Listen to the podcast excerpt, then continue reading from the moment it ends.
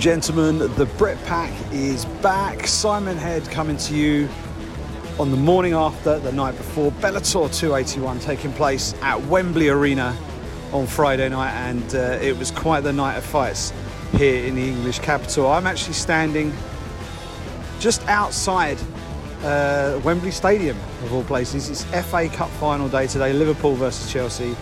It looks like the place has turned into Liverpool South. Everywhere you can look, it is just teeming with red shirts. Everybody seems to have arrived from Liverpool. They're all down here, they're ready, the sun is shining, the music's playing, beers are being imbibed, and uh, yeah, it looks like it's going to be a hell of a day here at Wembley. Um, my work was last night, however, at Wembley Arena. Bellator 281 went down at the uh, the OVO Arena, as it is now branded, due to the sponsorship deal, and it was all about that main event. MVP Logan Storley for the interim Bellator Welterweight Championship of the world, and it's kind of controversial. Um, I did not think that it would be controversial by the time the fight finished. I thought it would be close. I was suspicious that there might be a split decision because of the way the action panned out. But I was quite surprised at some of the reaction and the difference in reaction and where it came from. Here's what happened the judges scored the fight in favour of Logan Storley via split decision. I think 48 47, Storley 47 48, and 49 46. Logan Storley is your new interim Bellator welterweight champion. Now, am I surprised that Storley got the nod? Absolutely not. I mean, just looking at the fight as a whole, which is not what you do when you judge the fight, but he dominated the positioning of that fight for the overwhelming duration. Uh, he used his wrestling to nullify a lot of what MVP does, and as such, um, he can probably feel quite happy with his night's work. However, once you start to look into the performance and you start to look into the minutiae of what actually went on in that fight, the fight actually becomes a lot closer.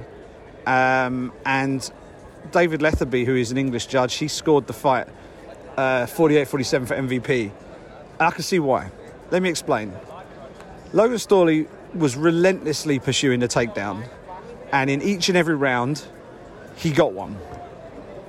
But those takedown attempts were prolonged um, and resulted pretty much in one takedown. Sometimes two when MVP attempted to get up and was put back on his backside again. But basically, we're talking one, maybe two takedowns, okay? Then the question is asked about the effectiveness of the grappling. And there wasn't any. There wasn't there was no advancement of position other than I think the third round. Was it the third round or the second round? Where uh, Storley actually postured up, managed to get some solid ground and pound off, connected with some decent elbows. It might be round two um, on MVP. That was a clear round for Logan Storley.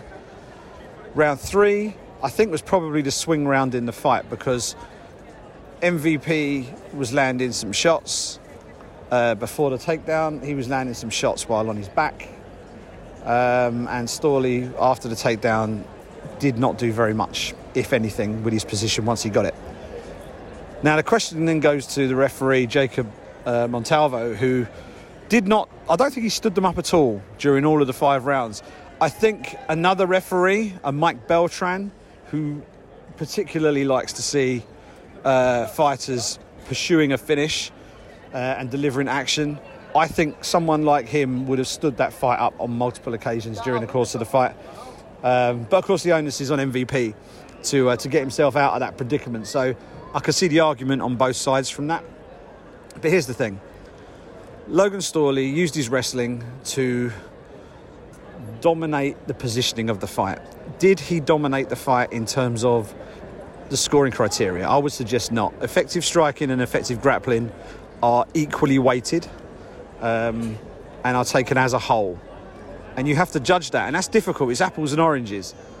And the situation you had on on Friday night was early on in the rounds, you tended to get the striking from MVP, and some of the striking was eye catching. Some a lot of the stuff that he threw was clean, landed cleanly, but it wasn't it wasn't there wasn't a huge amount of it because what would eventually happen is that Logan would time his shot, aim for the takedown, and then once he's got the once he's shot for the takedown, did not let the leg go um, and continued to pursue the takedown, even though MVP was on one knee or he was defending. You can't score MVP for defending, but other than for the takedown itself, you can't really score anything for for Logan Storley either. So that's where it gets a bit tricky. So how do you how do you balance out Logan's wrestling and position? See, the position counts for nothing unless everything else is equal, because that comes under the octagon control, right? Aggression and octagon control, cage control. That doesn't even come into it unless striking and grappling are considered to be completely dead even. Um, so yeah, we had a situation where it's kind of, you know, what did you prefer as a judge? What, how did you weight things? Did you, did you think that Storley's wrestling and relentless pursuit of a takedown and getting one takedown outweighed the strikes that MVP landed on the fight? In the case of two of the judges, for the crucial round, which I think was probably round three, uh, the answer was yes, and that proved to be the deciding factor. All the judges gave MVP round four. All the judges gave Logan Storley round five. I think two judges gave MVP round one. I scored it. Um, I think I scored it 48 47 for Storley on the night. I would love to see it on the TV and find out how accurate my assessment of it was. But I thought I thought MVP got rounds one and four. I think Storley edged two, three, and five. Um, but I'll tell you someone who didn't score it for Logan Storley. Bellator president Scott Coker. He did not seem particularly impressed, to, uh, to paraphrase George St. Pierre. Didn't seem that impressed with Logan Storley's performance. Um, was quite critical of the one dimensional nature of his, of, his, uh, of, his, of his performance. The wrestling was solid, but what else did he bring to the table? For Scott Coker, not enough. Um, so, probably best thing to do now is for you to hear from the man himself. Here's the Bellator president, Scott Coker. Scott, what a tremendous night at uh, Bellator London. Paul Daley's retirement, retired in, in the way that we all thought he would, with a with an absolute vicious knockout. Mm-hmm. Fabian Edwards uh, cementing himself amongst the top middleweights in the world, um, and then an interim title main event. What did you make of the, the whole card? Yeah, I mean, I think that the card really delivered. I thought that um, there were some amazing fights. Even on the undercard, there's some great fights, great submissions, great action.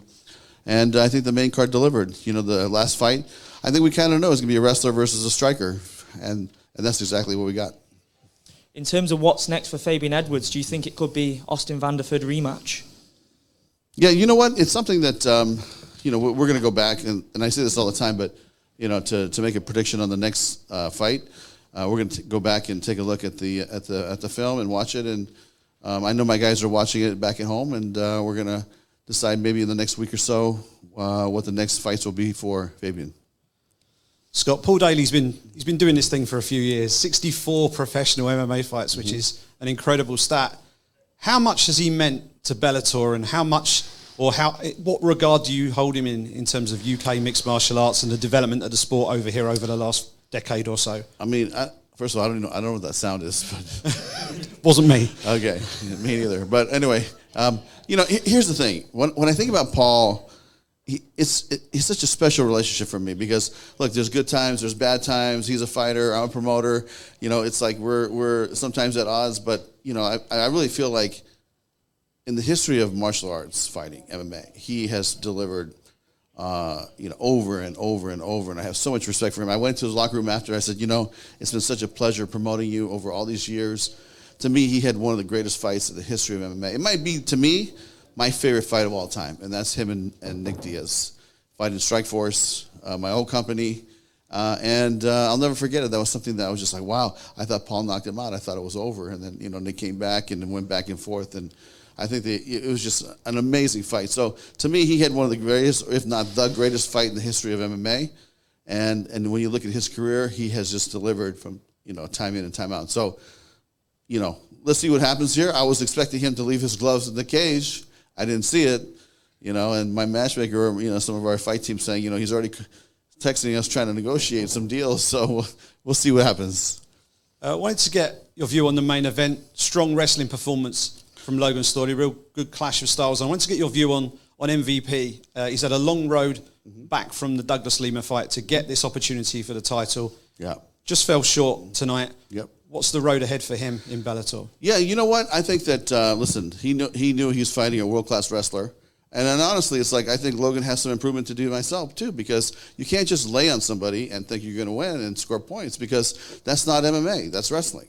So to me, it's like if you're gonna if you're gonna wrestle, I think you have to continue the wrestling and you have to continue to either try to submit or ground and pound or strike. I mean, you know, there's there there's a difference between you know what you see on the wrestling mat and what you see in the cage. So to me, all these fighters, not just you know what you saw tonight, but I mean they're at the very highest level what they do. But they owe it to themselves, they owe it to the audience, they owe it to the fans that they have to continue and get better at the disciplines that they're not strong in, right? And that's what I would tell Logan if he was here. Hey, you know, you're a great wrestler. Now it's time for you to become a great striker, a great submission fighter, and, and, and get your submission game together, you know? And, and, and it has to be more than just wrestle somebody. So um, that, that's, how, that's honestly how I feel. Hey Scott, uh, I was wondering how you scored the main event. It was a split decision for Logan Storley, but I wanted to get your take on how you scored it. Yeah, I mean, honestly, I thought, you know, that uh, MVP won that fight. So, and, and the reason why I, f- I say that, and, and, and to me, it's like I was talking to my guys back home, and they go, look, it's close, but we think MVP won. And I said, why do you say that? And they said, because half the round, he was striking. The other half, you can't just lay on somebody. You're not doing any damage. You're not getting closer to a submission. You're not creating any threat. You're just laying on somebody. And to me, that's, that's not MMA. And uh, obviously, the future of Amosov is unknown, and understandably so. Uh, would you consider? I mean, Logan just talked about Jason Jackson being a teammate of his, and you know he'd fight him if it comes down to that. Is that a, a viable option if Amosov isn't able to come back soon? Yeah, we're going to have a big fight for, um, uh, I think, Mr. Jackson here very soon. So we'll, let's see how that fight un- unfolds and unwinds, and then we'll go from there. But uh, if they have to fight, you know, this is a business, right? If you're ranked number one, you're ranked number two. This, this, you know, you got to fight them. And if not, um, I, we don't know when, um, you know, Amosov is going to come back because uh, obviously he's in the Ukraine and he's fighting in the war. It's very serious over there for him. And uh, you know, I feel for him. It's it's a, it's just a bad situation. But when he's ready to come back and he wants to fight, you know, then he and Logan had a time when they lock horns, and so let's see if we can run that back. Scott, um, obviously, one of the big stories tonight is Paul Daley uh, retiring. However, he came back to his press room, and I asked him a question about what could possibly get him out of retirement. His uh, reply was seven figures. I already know the answer. rematch. Believe me, I already know the answer. yeah, I mean, it's uh, you know, it's something that we'll talk to Paul if we can create something that's reasonable for everybody. Then you know, we'll maybe we'll he'll fight again. But uh, you know, when a fighter retires, they usually take their gloves off into the into the cage and they leave them there, and they have that moment. And I, I was waiting for it. I didn't see it, so maybe he has other plans. Yeah, of course, it was an insane atmosphere again in London, as always, when Bellator arrives. Uh, is there any chance we're going to get another London show this year, um, back here at Wembley, or possibly another area of London? Yeah, I think that um, that might be tough before the end of this year, but definitely maybe the beginning of next year. Uh, Scott, there, like you said earlier, there were some you know huge huge fights even on the undercard. Um, probably the best one being Alfie Davis versus Tim Wilde. Uh, went to a majority draw, but it was an insanely good fight. What are the chances that we see the win bonus split between both fighters? Because as Alfie was saying earlier, he was asking for it. He's got a kid coming in September, and both guys definitely definitely earned it. Yeah, you know what? Um, you know, I, I- I don't mind having a conversation with his manager about that, but that's something that we'll, we'll handle internally. No problem.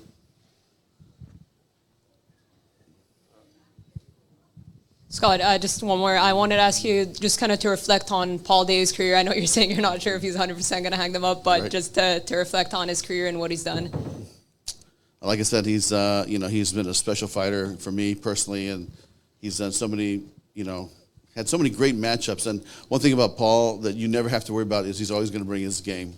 He's always going to bring it. He's either going to you know fight to the end or he's going to come out throwing punches. I mean he's he's never out of the game. Just like you saw today. I mean he you know he was in a little bit of trouble of getting submitted. I thought for a couple rounds, and then you know boom boom boom and lights go out. So. Paul Daley is never never out of a fight, and uh, that's I think that's what he's brought to the table for the last 15 years. Is that you know you're fighting a guy that's very skilled and uh, can weather the storm and come back and knock people out. So that's why I think people really enjoy watching his fights because you never know what's going to happen. And uh, just back to the, the main event. Interesting to hear how you how you scored that fight and how you saw it panning out. Does this mean that there's the potential for a rematch between these two? Do you feel that it was scored incorrectly? I mean, I think that uh, listen, I don't want to be a judge. I'm just telling you, you know, what I, I was talking to my guys at home, and they they felt the same way I felt. It's like, look, you can't you can't just lay on somebody and think that you're doing damage, right? You have to do damage You in this sport. You have to, control is one thing, but you can't control somebody and just think that you're gonna win the fight. You know, it's it's to me, it's like, you know, there, there's there's certain things that have to happen, and and uh, and just you know, wrestling alone is not going to be enough. So there you go. Scott Coker doesn't think Logan Storley won that fight. Interestingly, I thought a lot of the American audience would think that Logan Storley won the fight. Uh, they're much more in tune with wrestling as a discipline, um, and I think in a lot of cases, it's they the importance of wrestling is at times overstated, um, in, in my opinion, as a European.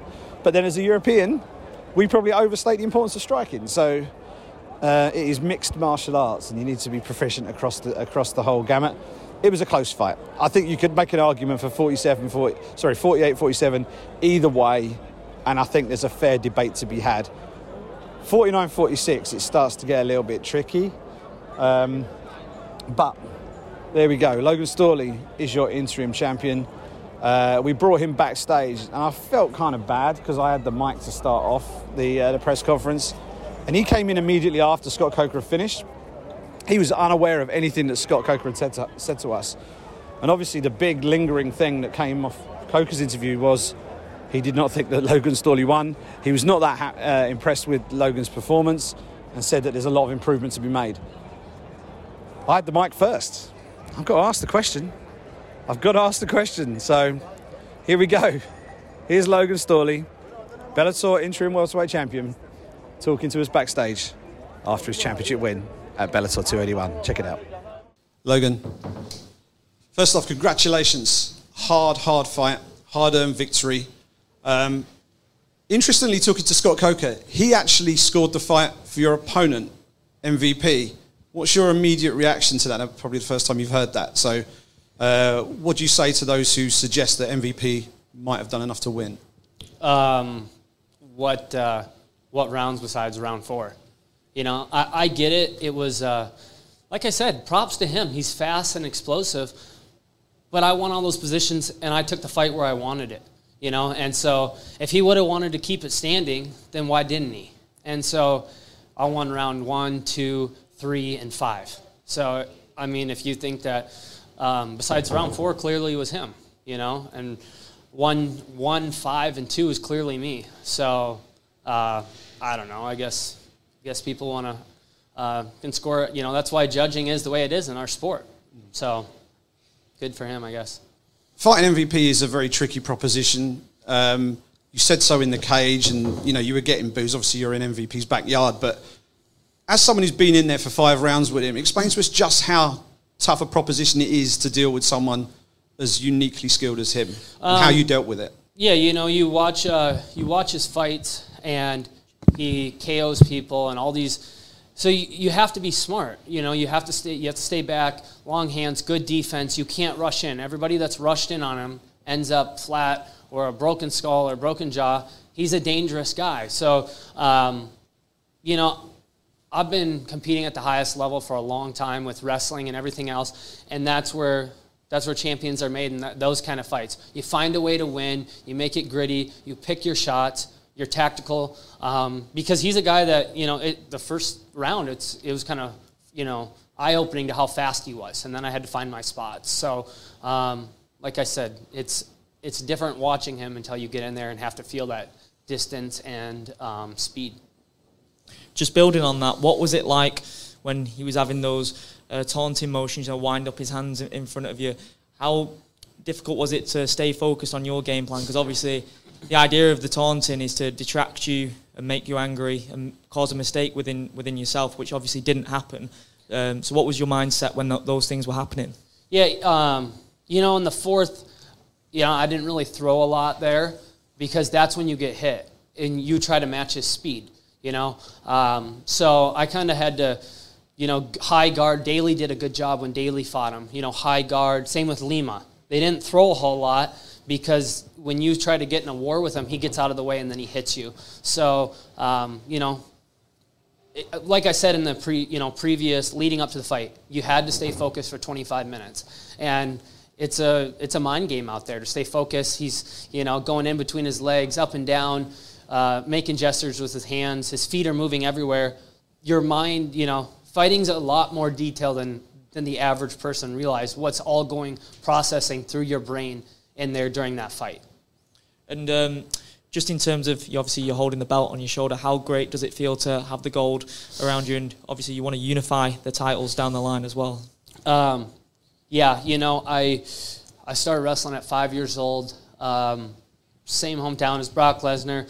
You know, got to win state titles. Um, but I went to college and I came up short four years in a row. You know, I was a four-time All-American, but I never won gold. And the reason why I got into this sport was for this moment right now. And that's a lot of hard work. And, you know, I dropped to my knees. My family was there. Like, they know how much this meant to me. Um, and that's why I got into this sport was become world champ. And it happened tonight. Logan, I just want to ask about how you prepare for this fight. We obviously know Michael Venom Page has a very different frame. Uh, there's not very many people sort of matching for frame. I think the only guy that comes to mind really is Raymond Daniels, uh, who's on the west coast of the states. Um, how are the guys at Sanford MMA, sort of like guys like uh, Robbie Lawler, Ian Garry, Jason Jackson, uh, Gilbert Burns, all, all, the team there? How have they helped you prepare for this bout? So when uh, Gilbert fought uh, Stephen Thompson, Raymond Daniels was out there. So I got to spend a little time with him even before you know I knew this. So I got to feel it a little bit. Um, Jason Jackson, good, you know, good friend of mine um, in my weight class. Dilano Taylor, he fights at PFL. He's long, athletic. Ian Garry, um, good friend of mine at Sanford. All those guys are kind of long, rangy, good counter strikers, but uh, they're not as fast as MVP. You know, like, and that's kind of that's kind of what it uh, what I kind of felt out there.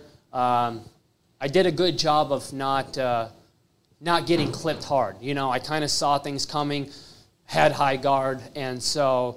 But the guys at Sanford have helped me get this. You know, they're the reason I'm here. That whole coaching staff, from Kami Barzini, Jason Strout, Robbie Lawler, Henri Hooft, Greg Jones, all those guys helped me get this. Yeah. Um, sort of another question. Obviously, online there's a lot of criticism about your style of fighting. Uh, some people call it lay and pray. Some people uh, have described it as maybe a little bit boring, especially after last weekend's uh, UFC bout between Carla Esparza and Rose Namajunas. There's maybe a little bit of mm-hmm. people getting a bit tentative about uh, how they describe fights and uh, yeah, who, people people on Twitter, yeah. people on Instagram yeah. that have never been in there. You know, thank you for watching. I appreciate those people, but you, you haven't felt it until you feel it. Um, you know, you don't. You, people don't know how to react. Like they've never been in that situation. So you know, without the fans, we're nothing and I get that. Um, but when you have this much on the line, you have to find a way.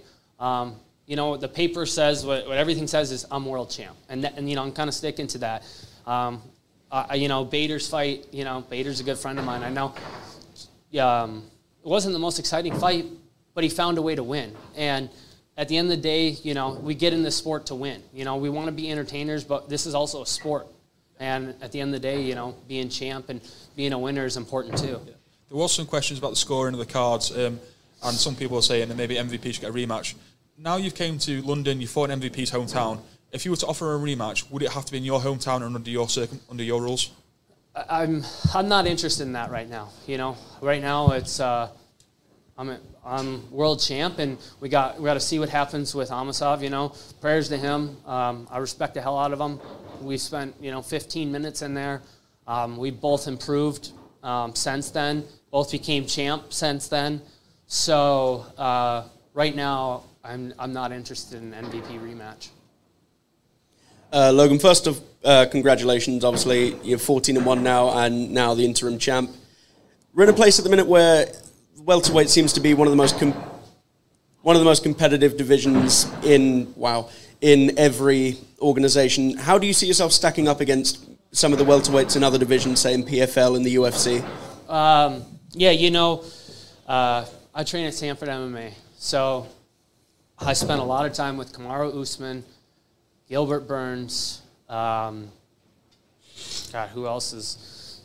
the guys that fought for the belt, Usman's been there a long time. Mike Chandler's top five at lightweight. Um, Robbie Lawler's a former champ. So, you know, Ian Garry's there. All these guys, you know, Dilano Taylor, Jason, all these guys from different divisions. Um, Shavkav's there. Um, so we have a lot of guys. And listen, there's a reason why I have confidence when I go out and, and fight, and it's because I compete with guys like that. So I know where I'm at, and um, that's why I have confidence walking into my fights.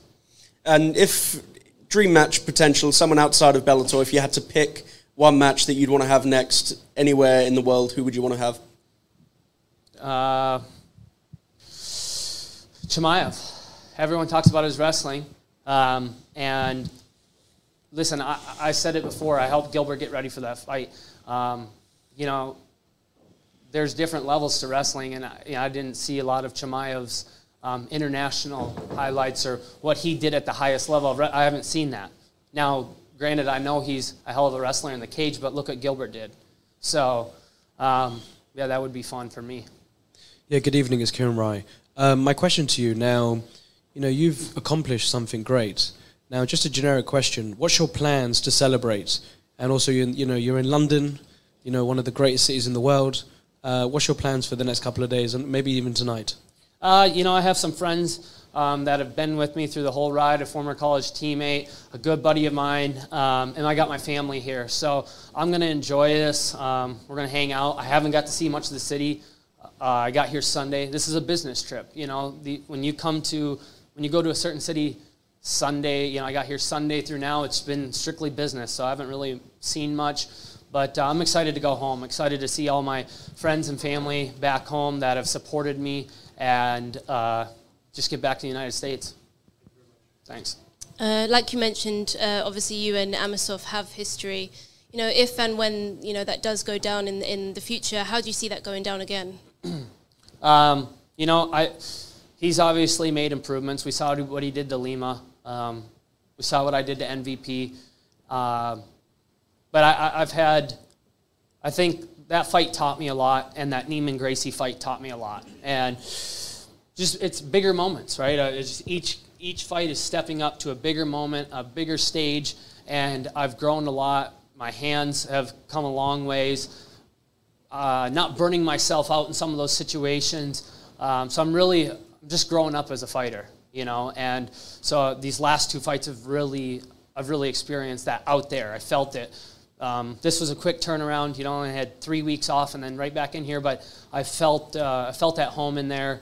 Um, and you know, fight week for a lot of guys. When you take six, the crazy thing I always say is, we look at every other sport. Those guys are competing two to three times a week, right? I guess you know the NFL, it's one time a week, but they're competing baseball, soccer, football. They're competing, you know, hundreds of times over their career. Whereas fighting, we might only fight once or twice a year, and we're trying to become the best in the world. Well, it takes all that experience. Like walking to the cage is a crazy thing. You know that, that I don't think anything else is that same experience. You know, um, so I think going back to back quick really let me feel comfortable in there and have that confidence. And with him obviously being unable to compete, who do you see uh, yourself defending the interim title against next, and why? Um, I think uh, Jason Jackson, you know, teammate of mine, and Lima are, I think they're going to fight. So that's number two and three. Um, I don't really know who else, you know, where, where everyone else is at. Obviously, um, we'll have Bellator figure that out, the matchmakers, um, Coker, and they'll, we'll go from there. You know, right now I'm going to enjoy this, and I'm going to take a little time off. Congrats. Thanks. Just one, I wanted to just circle back on something you mentioned earlier about your about your wrestling career, and you said you sort of just came up a little bit short in your wrestling career. You carry your wins and losses with you throughout your athletic career. You're standing there with a championship belt over your shoulder. What's the emotion running through you right now, having seen the course, gone all the way through, all the wins and losses you've had on the wrestling mat, coming through Bellator, you're standing there with a championship belt over your shoulder. What's the emotion going through your head right now? Um, it's kind of crazy because when you first get into this sport, you know, at I was 22, 23, you're fighting on regional, local shows, and you're not making any money, and you're kind of asking yourself, why am I doing this? I, you know, I love competing, I love fighting, but you know, your friends are starting to get other jobs and, and move on with their lives, and you're kind of asking yourself, you know, what really, what's the point of this? And then, you know, five or six years down the road from when I first started, it's for this right now um, to be world champ, um, to be able to take care of, you know, me and myself, my family. Um, it paid off, you know, and but really for me, it was to become the best in the world. That's why I got into this. Was was solely to become the best in the world, and um, now I'm going to keep going. And and I, you know, I, I'm the best in the world right now, and now it's to become. You start looking at that pound for pound list, and um, to become one of the best ever with a guy like Robbie Lawler in your ear all the time, who is a Hall of Famer and one of the best fighters of all time. You know, that's what you want to become. All right, so there you go. The new interim Bellator Welterweight Champion Logan Storley. I felt kind of bad. I'll be honest. I felt kind of bad. Like first, I congratulated him on his win, but then hit him with a "your boss thinks you lost" question, which is is is pretty harsh. You know, he's just achieved his his lifelong dream of becoming a world champion, and uh, the first media member goes and asks him a bit of a dick question like that. But it, I felt like it had to be asked. So uh, apologies to uh, to anyone who thought I was a little bit harsh. I probably agree with you, but sometimes as a journalist you have to ask the uncomfortable questions, and that was the question that was hanging in the air. So uh, I thought get it out of the way, and I was sure to make sure that I had the mic for the end of the end of the uh, the scrum to uh, to ask him a positive question about about his overall emotion and the fact that he's he's achieved an ambition and all the rest of it. So yeah, kudos and credit to Logan Storley. He- He's a classy individual um, and uh, a top class operator. Let's not forget, his only career loss came to Yaroslav Amosov via split decision in a fight that, I'll be honest with you, I think he might have won. So he could we easily be undefeated right now. And uh, cross your fingers and uh, send your prayers out to Yaroslav Amosov, uh, who is back home in Ukraine. Fingers crossed and everything else that he and his family are okay, they're safe, and that this whole situation out there can be can be de-escalated as quickly as possible, and that Yaroslav can come back and compete again. Because Amosov versus Storley, the rematch, I think is the you know the best fight they can make. Sounds like Jason Jackson might be a, a possibility. Storley himself was floating that idea, and their teammates at Sanford MMA, but they both know the score. So yeah, interesting to see what happens. Who knows? MVP could be in for a rematch. Storley does not want that rematch. He's not interested. He told us. But I think Scott Coker might be. So, and at the end of the day, Scott Coker book, uh, books the fights and signs the checks effectively, along with his matchmaking team. So, we will see what happens. But that welterweight division, uh, plenty of intrigue, and uh, we will see what happens next, both for Logan Storley and for Michael Venom Page. That was obviously the main event, and in terms of excitement level of the fight, it wasn't. It didn't really deliver the same amount of excitement as we saw earlier on on, the uh, on the main card. The prelims were a little bit up and down. Great fight on the prelims between uh, Tim Wilde and Alfie Davis. Absolutely brilliant fight between them. It went to a majority draw, and the reason it was scored a majority draw um, is because Tim Wilde was deducted a point for uh, an alleged cage grab. Um, it was slightly out of my line of sight as it happened. As it as as the fight was sort of stopped and the ref issued the point deduction, it was clear what he was giving the, the giving the point deduction for, but I couldn't see the, the actual alleged grab itself. He was insistent to the ref that he had a flat palm, um, and I know that there were people uh, who have tweeted since suggesting that it was not a cage grab. So, that being the case, Tim Wilde will feel very aggrieved by that. But one thing that, that did come out of that, that was a hell of a fight. It was a great fight, probably the most the, the best fight of the night in terms of uh, the most well matched, most competitive, uh, exciting fight between two well matched opponents. Um, I would certainly not hate a rematch in that circumstance. Um, Alfie Davis landed some some eye catching stuff as he does. Uh, you know the axe, the axe man. He he does that. So um, it's um, he's always interested and exciting to watch. And Tim Wilde has been kind of a. It almost seems unfair to say under the radar because he, but he kind of is. He's been in this game for, for years and years, and he is a difficult out for absolutely anybody. Um, and he he always, always delivers uh, exciting fights. He's a very, very difficult guy to get out of there, and uh, you know he doesn't always get the doesn't always get the shine that some of the other Brits get. But that was a great performance from him, and given that the way the scorecards panned out, 29-27 to Davis, and then two scorecards of 28-28, what that tells you is it would have been a split decision victory for Tim Wilde, but for that point deduction. So, um, fingers crossed, Jude Samuel, the uh, the European matchmaker for Bellator, and Scott Coker um, can get that one rebooked, and uh, maybe we see that a little bit later this year. Who knows? Maybe in Dublin in September. Wouldn't that be a good addition to that card? Uh, which is already starting to fill up very nicely. Little side note, speaking of Dublin, uh, we were joined on press row by a familiar face to uh, fans of Bellator's European matchups and particularly for fans of Irish MMA. The showstopper, Peter Queally, was, uh, was dressed up to the nines and uh, working as media on Fight Night, which was great. Uh, I had a little chat with him and uh, he was doing some stuff with the BBC, some on camera stuff.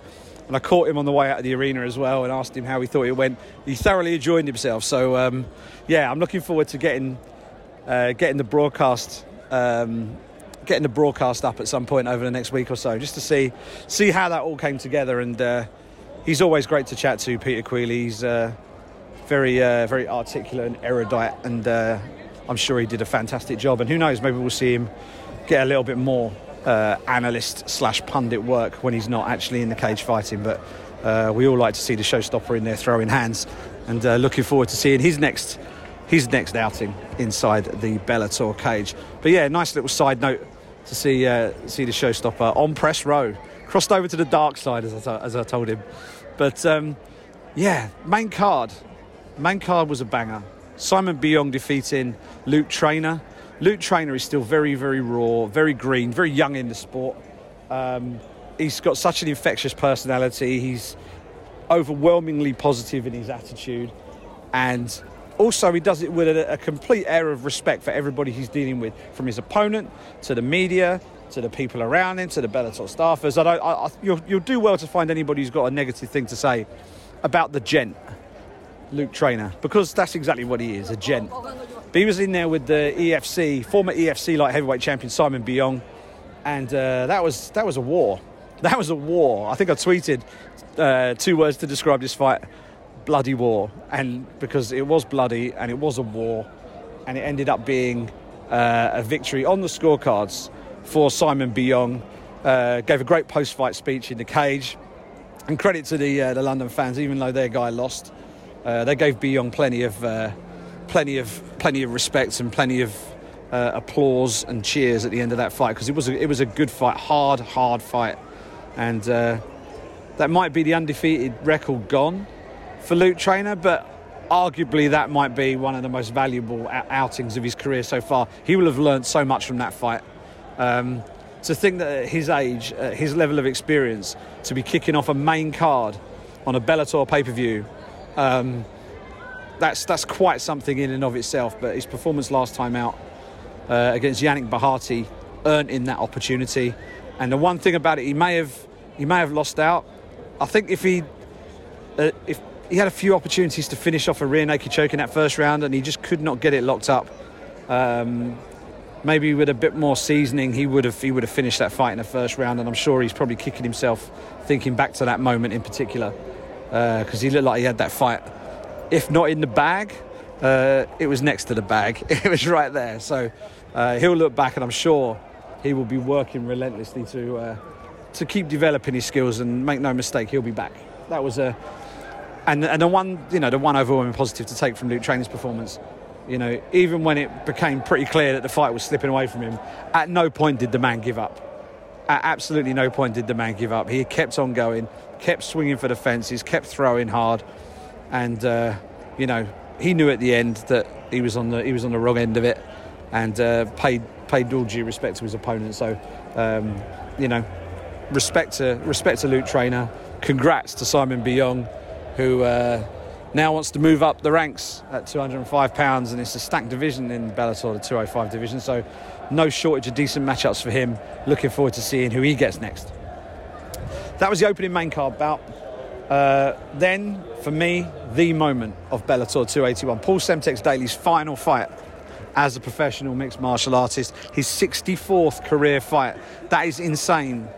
And in his 64th career fight, he scored his 35th career knockout as he finished Wendell Giacomo in stunning, stunning fashion in the second round. And to be honest with you, watching the fight unfold, things were not going according to plan for Paul Semtex Daley. Oh. Giacomo was proving tricky. He was proving kind of tricky on the feet, and then he would take the fight to the mat, and his jiu-jitsu kind of took over, and Daley was in full-on defensive mode, just trying to fend him off, making sure that he didn't go out on a submission loss. But as the fight panned, that sort of carried on, and he got to the midway point of the second round, as Daley explained to us backstage, he could feel Giacomo starting to tire. He could, he could hear him breathing more heavily. He saw the opportunity, reverse position. Uh, Giacomo got the, um, the uh, butterfly guard in and pushed him away. And that was the worst thing he could have done because put Daley out in the open against the grounded opponent. Daley then moved in. As Giacomo went to sit up, pow. The old Semtex power came back with a vengeance. And he did not relent. Absolutely let unleashed hell on Wendell Giacomo, who, to his credit, managed to get to his feet, only to be sent crashing down to the canvas head first after an absolute. I mean, the first shot that really hurt him was a left hook to the body. Um, I was telling Gorgeous George and Goze on the United Nations podcast this week that Paul Daley's left hook is one of the one of the all-time great shots in MMA, in my opinion. His left hook is one of the best there is, and he absolutely ripped him to the body, and then he came over the top with a big right hand, and that was it, game over. And the whole of Wembley Arena just exploded. The whole of Wembley Arena exploded. Everyone was out on their feet. Um, Derek Chisora, heavyweight British boxer, world title challenger, sitting immediately in front of me. Uh, he was up in front of me, dancing around. Peter Queally was on his feet, mouth wide open in amazement. The whole the whole scene was absolutely crazy. What a way for Paul Semtex Daley, a real pioneer of mixed martial arts in this country. What a way for him to, to close out his career. I actually saw Brad Pickett. Um, he'd cornered Rob Whiteford earlier in the night, and um, I managed to grab a word with, with Brad just between fights, and we talked about that that fight. And Brad sort of joked, you know, that's the way you retire. That's that's how you do a retirement fight, not the way that he did it. Because Brad was going hell for leather to try and get a finish in a fight that he pretty much had wrapped up on the scorecards against Marlon Vera in London um, a few years back. And uh, Marlon Vera hit him with a head kick, knocked him out. And uh, Brad went out in the most heartbreaking fashion in what was his retirement fight. Paul Daley went out in just the perfect fashion. You know, he was it was a fight he was losing. He turned it on his head and bang, wins the fight. Spectacular, spectacular knockout. Unbelievable performance from Paul Semtex Daley. Um, Scott Coker doesn't think he's fully retired. I'm sure you've probably heard that from the from the scrum from Coker that I mentioned. Uh, I played a little bit earlier in the show, but yeah, if that is the end of Paul Semtex Daley's career, that is the perfect way to go out. Absolutely the perfect way to go out. And uh, we caught a word with him backstage after that final fight. Uh, he was struggling with uh, with a bit of a cough. Um, he always tends to get this at the end of his fights. Apparently, he sort of struggles with the dryness of the throat, and he was coughing away.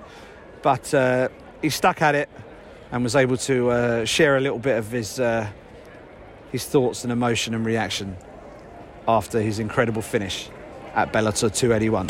Check it out. What was that like? Well, it was it was tough. We knew it was going to be tough.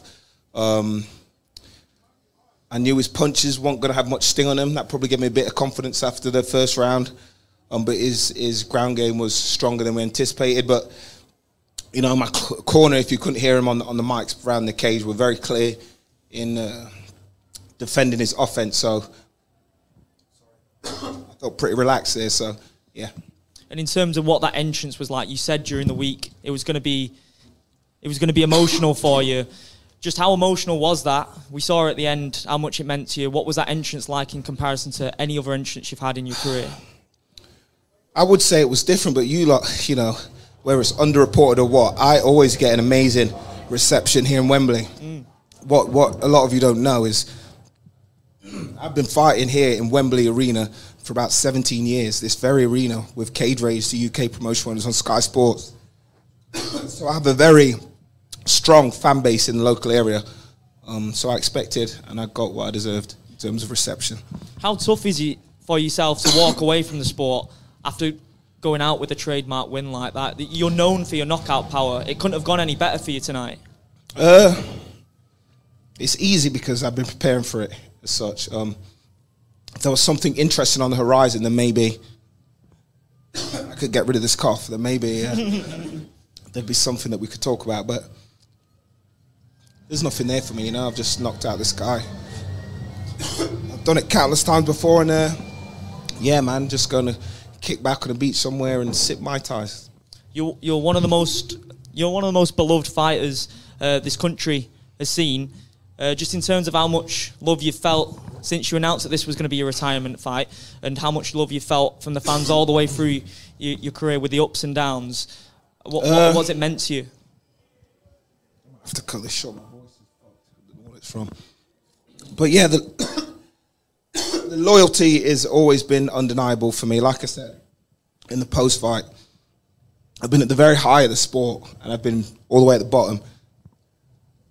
and the fans have never left me. So If you had to select a, an all-time favourite moment from your career that you would say you're the proudest of, just upon reflection now, what, what would you select? it could possibly be this very night right here. To be to be honest with you, yeah, it was quite special.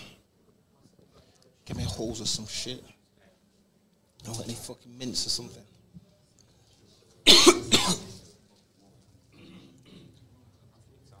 You always get this after fast, don't you?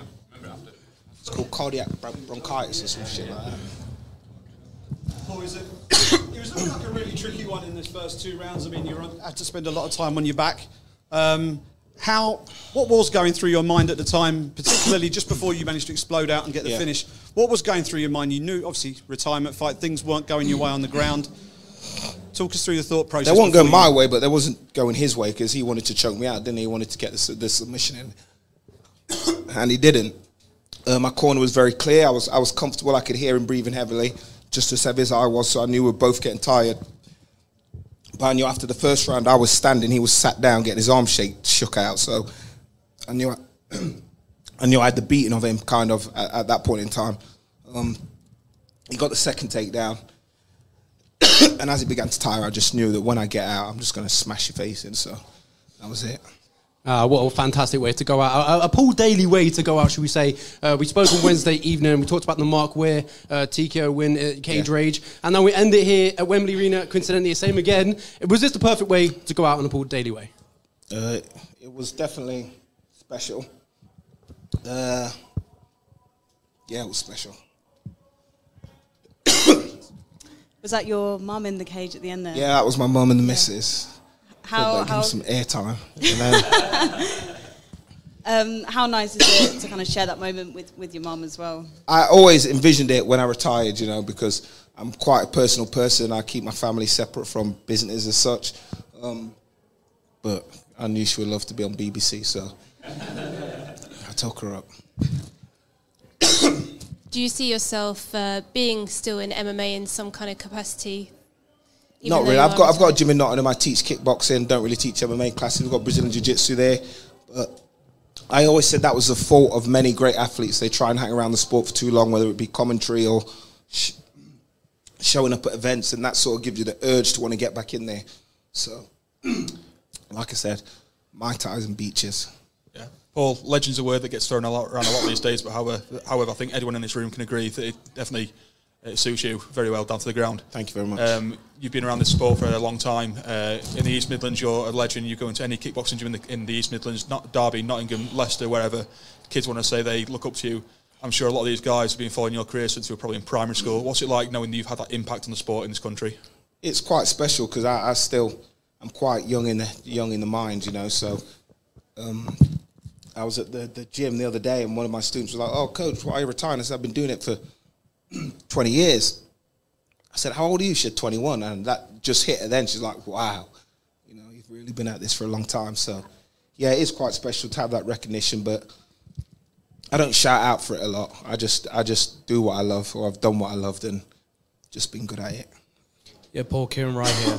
Uh, my question to you, you know, you talk about Nottingham. Uh, Nottingham's a, a great city and it's got great new talent. Uh, what advice would you give to young people that do follow you? I know, I know the same question that he also asked, but what advice would you give to young people that want to follow your footsteps? I've got loads of advice, but the- there's, I always say the simplest is just to be yourself. And if you if you believe in yourself and you're true to yourself, I know it's a bit corny, but regardless of what anybody else is saying or doing around you, then you're going to do pretty well. Paul, that was knockout number 35 of your career, in your MMA career at least. Where do you th- where do you feel that ranks in terms of your favourite knockouts? I have to see it back again. I know I was just hitting him a lot of times and I broke my hand or some shit. So I did say that the weigh-ins he had a big head, so I knew it was going to be difficult to get him out of there. But yeah, I hit him a lot of times. I think the finish was pretty good. The way he fell, I felt was quite one of the more dramatic finishes that I had. So I have to look back at it. But yeah, I have to watch it again. I'm sure it was up there, one of the best of them. Yeah, Paul, just one more from me. Uh, obviously, retirement is one of these things where in MMA we see a lot of guys come back. They come back to the sport either in a um, commentary pro- commentary profession or they come back and have a run. We're seeing guys like Jim Wallhead. He's come back. He's just signed with Cage Warriors. He's got a fight agreed. Uh, Dan Hardy. He's going back to boxing. I mean, is there any chance that we might, you know, if the right offer was on the table, say I don't know, rematch MVP Nottingham, Bellator came to you with that offer on the For table. the belt for seven figures, then yeah, but obviously I would I would do that. Um, and that's something I thought they might try and throw a swerve ball in, but like I say, it has to be ridiculous money at a ridiculous venue. Um, I don't know how the, how long the, the real champ's going to be out for, but that's one of the possible fights that I'd be interested in. But like I say, the money has to be ridiculous, and uh, the build up has to be done properly and not done in New York when we're both from London or England. So yeah. No, this is this is genuine. Like I said, um, there are very few things that are going to pull me out of retirement. Um, like a, one of the ones was that, that that fight that I mentioned in the, in the title and seven figures or whatever. But apart from that, I'm quite content in what I've achieved. Um, you know, I'm not a wealthy guy. I won't consider myself rich, but I'm comfortable. You know, I'm not I'm not an idiot. I've been smart with with what I've earned, and I've set myself up pretty nice. So I'm okay. Paul Semtex Daley, ladies and gentlemen. What a boy. I mean, goodness me. I mean, Brad Pickett told me that Semtex Daley was knocking people out before Brad had ever had a professional fight. So that gives you an idea of the man's longevity. He is a bona fide legend on this side of the pond. One of the best fighters to come out of this country, without doubt. And uh, it's a shame that his UFC run ended the way it did. Uh, we don't need to retread that topic. That's been discussed uh, many, many, many times before, and how other fighters who've done far, far worse in terms of their transgressions have been allowed to stay in the UFC and thrive in the UFC. Daley got kicked to the curb just, you know, unceremoniously, but his career since has been absolutely superb. Um, and uh, yeah, if this is the end for Paul Semtex Daley, that's a good way to go out. Congratulations and uh, all the best for his retirement. That's a tough act to follow. That is a tough act to follow, but Kana Watanabe followed it and uh, she put on a great performance. It was a good back and forth uh, matchup with uh, Denise Kielholtz, former women's flyweight title challenger. And Kielholtz looked like she was going, she had a, a decent chance of a submission in that fight. Watanabe managed to fight her way through and she got the victory via triangle choke. Uh, I think it's triangle choke to um, to get a really important win. She's right in the championship mix now at 125 pounds. Make no mistake. Liz Carmouche is looking for fresh new contenders uh, rather than just rematching Juliana Velasquez. Kana Watanabe might just put her name in the mix. Who knows? But that was a good performance uh, from from the Japanese contender. Uh, that then led on to the co-main event of the evening, and a fight that I described uh, to my dad on WhatsApp as a fight that will either produce an unbelievable knockout or it could be 15 minutes of shadow boxing because both of these guys, Fabian Edwards and Lyoto Machida, are they're counter strikers in the main and they tend to fight off the back foot. They like to they like to uh, react to their opponent and uh, strike off their opponent's strikes. So the onus was really on one of them to uh, to be the aggressor in the fight. And I leading in, I thought he needed to be Fabian Edwards. Fabian Edwards thought he needed to be Fabian Edwards as well, and that's exactly what he did. Um, he gave it a, a minute or two just to sort of suss out Machida's range and uh, got himself into a position where he could do some damage. They were in the clinch against the cage. As they broke from the clinch, big, big elbow off the uh, off off the break from the assassin. Machida's legs start doing the uh, start doing the chicken dance, and then Abi, uh, sorry Fabian Edwards just swarmed him, landed some big shots, dropped him to the canvas, and then separated the man from his consciousness with some absolutely vicious ground strikes. Biggest win of Fabian Edwards' career. He's such a talented fighter, and we haven't seen it. Uh, we haven't seen him really put it together under the Bellator banner. You know, it's we've seen flashes, but we've never seen him put it together into a really complete performance. That's exactly what he did on Friday against Lyoto Machida. Um, that's the that's the baseline for him now. That's that's the standard he's set, and if he keeps to that standard, he's going to be a major, major, major problem at 185 pounds. Biggest win of his career, without doubt, without doubt. Huge win for Fabian Edwards. That then set up, um, set the stage perfectly for the main event. Talked about that a little bit earlier on in the show. Logan Storley getting the job done uh, over Michael Venom Page. But yeah, the sun is absolutely beating down here in London. I can feel my head starting to burn. Um, I've been stood here that long recording this. But as I say, it's FA Cup final day here in London. I'm about to uh, I'm about to head down to Gatwick. I'm off to Croatia for a week with work, um, and in a few weeks after that, I'll be heading over with my good buddy Abby Saban to Las Vegas for UFC International Fight Week, UFC 276, and uh, we'll try and we'll try and get a few bonus podcasts out over the course of that week, and we'll see see if we can collar some uh, some A-list names to uh, to stick on the pod at some point. I'll see who I can I'll see who I can I can sort of wrangle and uh, and, and get on the show. But Bellator 281 was a good good show, fun show. Main event maybe didn't catch fire the way that we, we had hoped, but we have a new welterweight champion, interim welterweight champion. His name is Logan Storley, but based on what we heard after the fight, this is far from this is far from settled. This is far from settled. I think MVP will be back, and I wouldn't be at all surprised if he's fighting for a championship belt within the next eight to twelve months. Watch this space. Enjoy the uh, the fights coming up the rest of this week if, if you catch the pod early. If not, have a good week. And don't forget to subscribe to britpack.substack.com. Follow me on on the socials at Simon Head on Twitter, at Simon Head Sport on Instagram, and the show is at the Britpack MMA on Twitter as well. You can get the audio version of the podcast on all the all good podcasting platforms and a few bad ones as well. But best way to get it, subscribe on the uh, the Britpack.substack.com, and we will email you every time there is a show, whether it's an audio show like this one, or whether it's a video show like the United Nations, which we do midweek uh, with gorgeous George and Goze from MMA Junkie Radio. A lot of fun doing that. So uh, yeah, have a good week, everyone, and uh, I'll catch up with you in a few days' time.